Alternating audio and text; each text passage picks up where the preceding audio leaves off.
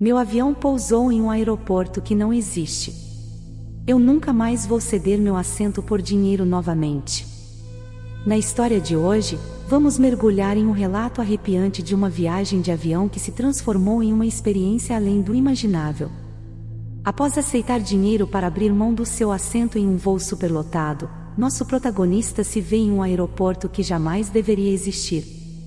Mistérios sombrios e símbolos enigmáticos se revelam, e uma criatura grotesca surge das sombras, desafiando todas as leis da realidade.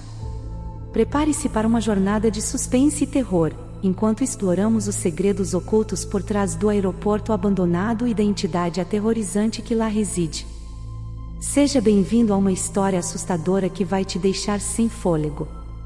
Aperte os cintos, pois essa viagem é de arrepiar. Eu quero lhe contar sobre algo que aconteceu comigo muito recentemente, para que você possa evitar, espero, a mesma experiência que tive. Eu não havia voado por vários anos, caso contrário, talvez tudo isso me parecesse estranho muito mais cedo. Eu estava voltando para casa depois de visitar um amigo em Nova York e meu voo estava superlotado. Houve também alguns cancelamentos, então a área do portão estava lotada de pessoas ansiosas por um assento. Como eu estava viajando sozinho e não precisava voltar ao trabalho por alguns dias, aceitei com prazer dinheiro para pegar um voo posterior. Eu não estava com pressa e não tinha despachado uma mala, então naquele momento parecia valer a pena esperar algumas horas pelo valor que me ofereceram. Eles desenharam um estranho símbolo na parte de trás da minha mão quando eu aceitei o pagamento. Era escuro e sinuoso, desenhado com traços grossos, e me fascinou enquanto meus olhos sentiam a necessidade de traçar o fluxo das linhas repetidamente. Na época, pensei que era para dar alguma indicação aos funcionários, talvez para evitar que eu tentasse obter mais dinheiro ou voucher se meu próximo voo também estivesse lotado? No final das contas, não tive problemas para embarcar no meu voo posterior. Olhando para trás, isso foi estranho. Em primeiro lugar, muitas pessoas aceitaram dinheiro, crédito e vouchers, e houve vários cancelamentos, então o voo deveria estar bastante cheio, mas eu fui o único em toda a minha fileira, até do outro lado do corredor. Haviam talvez 15 pessoas em todo o voo. Estava tão vazio que cada um de nós poderia ter uma fileira de assentos só para si, se quiséssemos. Fora isso, foi um voo tranquilo. Eu cochilei e acordei muito tempo depois de pousarmos, com uma comissária de bordo me sacudindo freneticamente pelos ombros. Ela tinha uma expressão estranha no rosto, uma mistura de irritação e medo profundo. Todos os outros passageiros já tinham ido embora.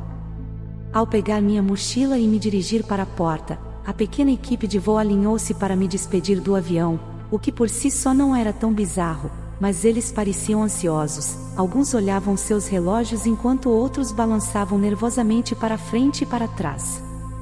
Recebi tapinhas nas costas, um olhar irritado da senhora que me acordou, um sorriso lacrimoso e, em seguida, o piloto me agradeceu por meu presente. Na época, eu achei que eles estavam me confundindo com alguém muito mais importante do que eu sou. Agora, entendo. Assim que minha mochila saiu da porta principal da cabine, eles a fecharam novamente atrás de mim tão rápido que quase me acertou. Ao sair da passarela, percebi que algo estava muito errado. Em primeiro lugar, esse não era o meu aeroporto, e esse aeroporto parecia abandonado e em ruínas. Olhei nervosamente para o meu novo bilhete, com certeza, tinha um código de aeroporto que eu nunca tinha visto antes. Senti-me idiota por não prestar mais atenção quando peguei o dinheiro e recebi o um novo cartão de embarque. Eu havia assumido erroneamente que iria voar para o mesmo aeroporto, apenas em um voo posterior, especialmente porque o funcionário que o reservou confirmou a cidade, e o letreiro no portão tinha a cidade correta também. Embora haja dois aeroportos perto da minha casa, qualquer um deles teria servido, mas esse não era um deles. Olhei desesperadamente ao redor em busca de alguém que pudesse me ajudar a chegar ao lugar certo, mas não havia mais ninguém à vista, nenhum passageiro esperando para embarcar, ninguém do meu voo, nenhum funcionário, eu estava completamente sozinho. Eu podia ouvir um som fraco, agudo e arranhado. O avião começou a se afastar, eles nem esperaram alguém remover a ponte de embarque do avião primeiro. Eu estava em um aeroporto estranho e parecia estar totalmente sozinho. Peguei meu telefone para ver onde diabos eu estava, mas não havia Wi-Fi disponível e eu também não tinha dados. Suspirei e me conformei em perambular pelo terminal em busca de qualquer sinal de vida. Seria uma noite longa, mas eu encontraria uma maneira de voltar para casa, eu me disse. Provavelmente. Acho que eu estava tão cansado naquele momento que não estava tão alarmado quanto deveria estar. Finalmente, comecei a observar o ambiente. Eu estava em um terminal bonito, mas desatualizado. Meus olhos foram atraídos pelas obras de arte em relevo em ouro nas paredes. Era realmente único, embora, ao me aproximar e começar a distinguir os detalhes, eu pessoalmente achei a cena retratada muito perturbadora para estar em exibição em um espaço público como esse. Uma estranha criatura parecia estar despedaçando um homem, enquanto figuras estranhas observavam. Esse aeroporto parecia completamente abandonado. Não havia energia elétrica, e em vez disso, a última luz entrava através de grandes janelas de vitrais intrincadamente decorados, pintando tudo com um tom vermelho profundo. Havia pedaços de forro do teto espalhados pelo chão, e alguns descansavam nos assentos deteriorados. Minha sensação de desconforto aumentou à medida que eu observava o local. Havia algo reverente nele, como se fosse quase uma igreja, mas eu tremi. Meu instinto me dizia que nada sagrado jamais havia habitado ali. Havia um leve cheiro de fogo, as cadeiras de tecido também absorveram o aroma. No chão, havia uma espessa poeira cinza que se estendia até onde meus olhos alcançavam. O pó escuro se infiltrava nas minhas sandálias e se acumulava nos assentos e balcões, e até nas fendas das obras de arte ao longo das paredes. Notei as pegadas dos meus colegas passageiros e decidi segui-las para encontrar a saída, já que as placas e sinalizações estavam danificadas ou totalmente inexistentes. Depois de um tempo, as pegadas começaram a se dividir, indicando que os outros haviam seguido em direções diferentes. Notei que um grupo havia seguido em direção ao que eu supunha serem mais portões, por um longo túnel escuro. Fiquei olhando por um tempo, mas não conseguia ver o fim da escuridão. Como a última luz do lado de fora estava desaparecendo rapidamente e parecia não haver energia elétrica, decidi que aquela rota não era para mim. Segui as pegadas do outro grupo, que foram na direção oposta, em direção a um saguão mais aberto. Com o tempo, as pegadas começaram a contar uma história que me confundia e assustava. Em determinado ponto, um conjunto adicional de pegadas se juntou a esse grupo, como se alguém ou algo tivesse surgido do nada e começado a andar de quatro ou rastejar junto a eles. Pouco depois, as pegadas dos passageiros se tornaram erráticas, indicando que eles devem ter começado a correr em diferentes direções. Segui alguns pares de pegadas, mas cada um deles terminava abruptamente, como se tivessem sido arrancados da existência. Estava tudo tão silencioso. Eu me perguntei se nenhum dos outros passageiros havia conseguido sair. De repente, ouvi um movimento diretamente acima de mim, um som de arranhões, como se algo estivesse sendo arrastado ao longo do teto. Ou rastejando. Eu nem olhei para cima, simplesmente corri de volta pelo caminho que havia vindo. Quando me afastei a uma distância considerada segura, me permiti dar uma olhada para trás. Alguma coisa sombria e flexível estava se movendo pelo teto acima de onde eu estava. Eventualmente, ela desapareceu novamente em um buraco deixado por um pedaço de forro do teto caído. Eu estava de volta perto das janelas de vitral e arte em ouro, onde eu havia desembarcado do avião. O crepúsculo havia desaparecido de forma estranhamente rápida e, na escuridão crescente, notei algo estranho no céu noturno. Não era o céu que eu via em casa. Estava muito claro, não havia poluição luminosa e eu conseguia ver mais estrelas do que jamais tinha visto antes. Era como se não houvesse uma única luz existente.